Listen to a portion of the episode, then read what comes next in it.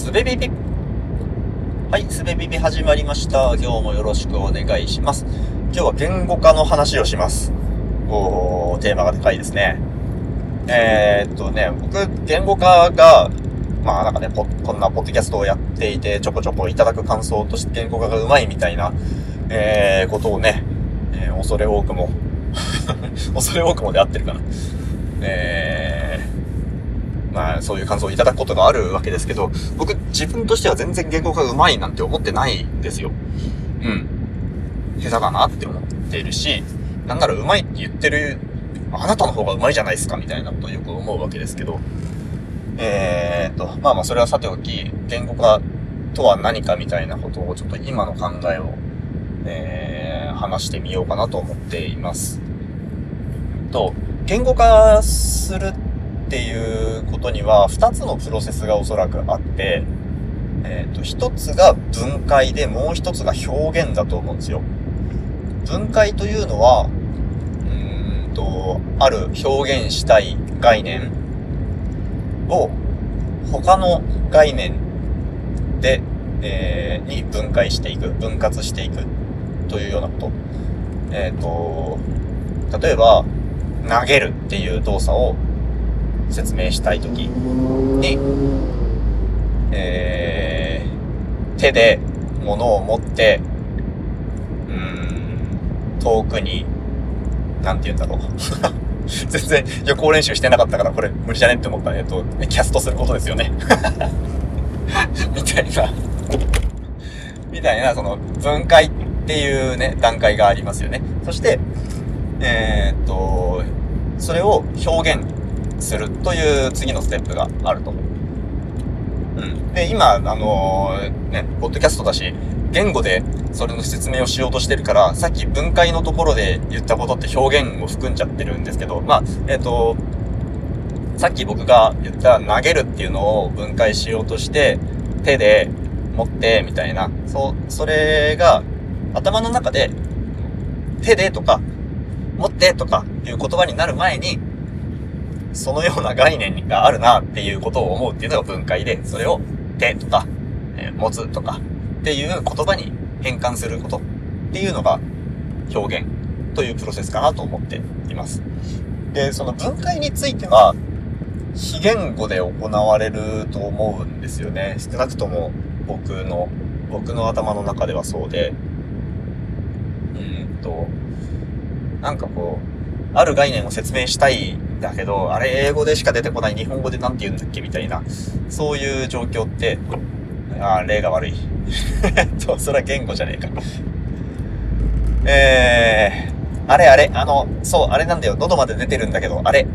あれなんて言うんだっけ？っていう状態。頭で分かってるんだけど、それを言葉にできていない状態っていうのが、えっ、ー、と、この分解表現っていう分類で言う分解というか概念化はできているけど、表現ができていない、言葉になってないっていう状態。でその時頭の中では、言葉になっていない概念っていうのが存在してて、とかそれを、えっ、ー、と、どうやったら説明できるかなとか、それについてる名前なんて言うんだっけみたいなことを思い出そうとしてるっていうことですよね。えっ、ー、と、何の話をしてたんだっけ？そう、言語化のプロセスには2つ、2つ段階があるよという話で、僕は、えっ、ー、とね、この分解が、まあ、ある程度できる気はする。気はしてる、自分では。だけど、表現についてはすっげえ下手なんですよ。うん。なんか、ある概念を、えー、っと、言葉で表現しようと思った時に、適切な言葉が見つかんないっていうことはよくあって、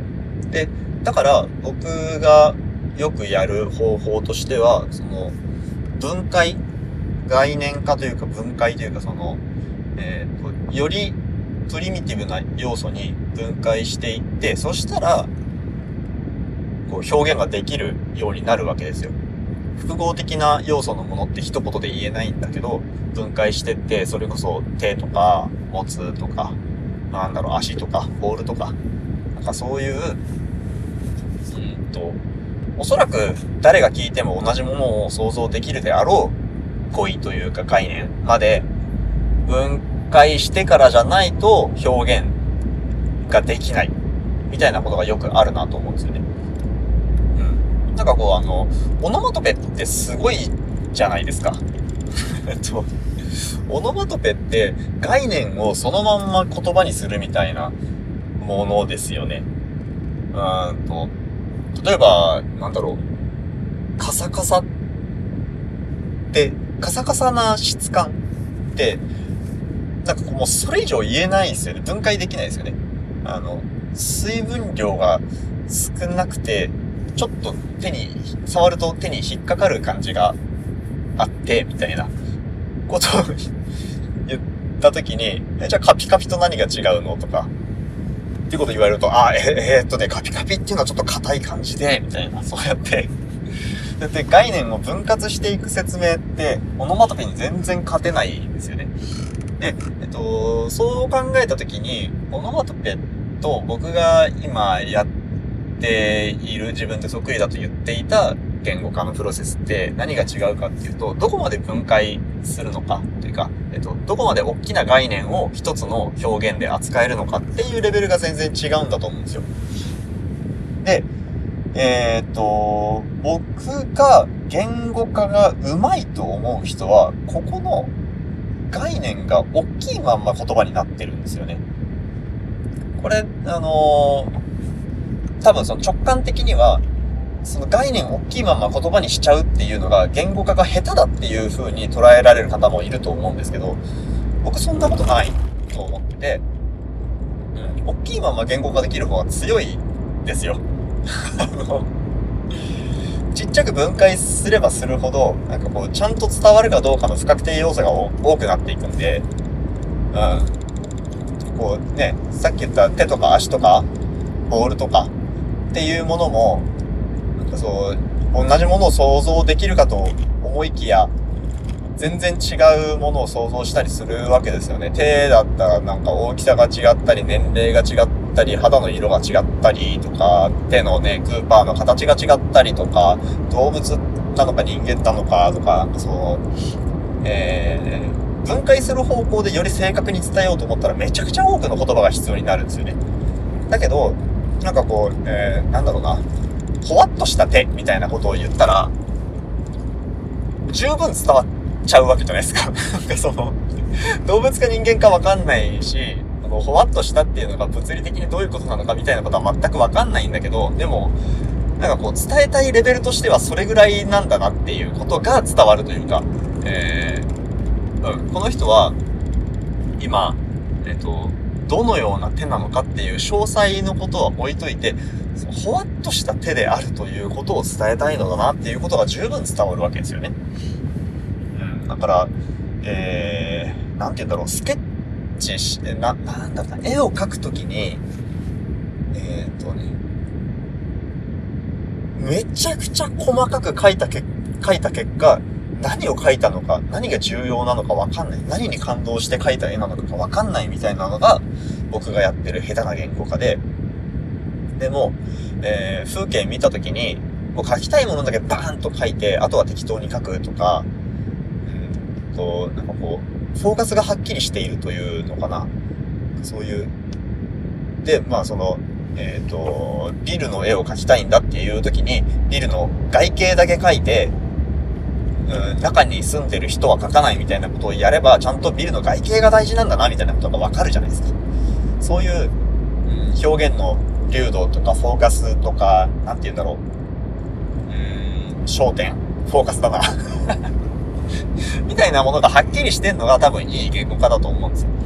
で、えー、っと、そうやると、いや、でも細かいところでコミュニケーションロス発生するじゃんって思うんだけど、それで、えー、言いたいのは、流度が大きければいいわけじゃなくって、適切に流度を選択できるっていうことがいいことなんだっていうのが今僕が思ってることですね。で、僕はその流度を大きくして伝えてしまうと、細かいとこでそこが起きそうだなっていうことにビビって、めちゃくちゃ細かく、えー、言語化しようとしてしまうっていうのが自分が持ってる課題だなと思っているって感じです。だから、オノマトペをね、使うといいんじゃないかな。うん、まあ、オノマトペに限らずね、なんかその相手と自分で解釈の揺れが生じるだろうなっていう語彙を恐れず使っていくことっていうのがなんかそのリハビリじゃないけど練習になるんじゃないかなみたいなことを今ね考えています。はい。現在の、えー、私の言語化感でした。はい。今日もありがとうございました。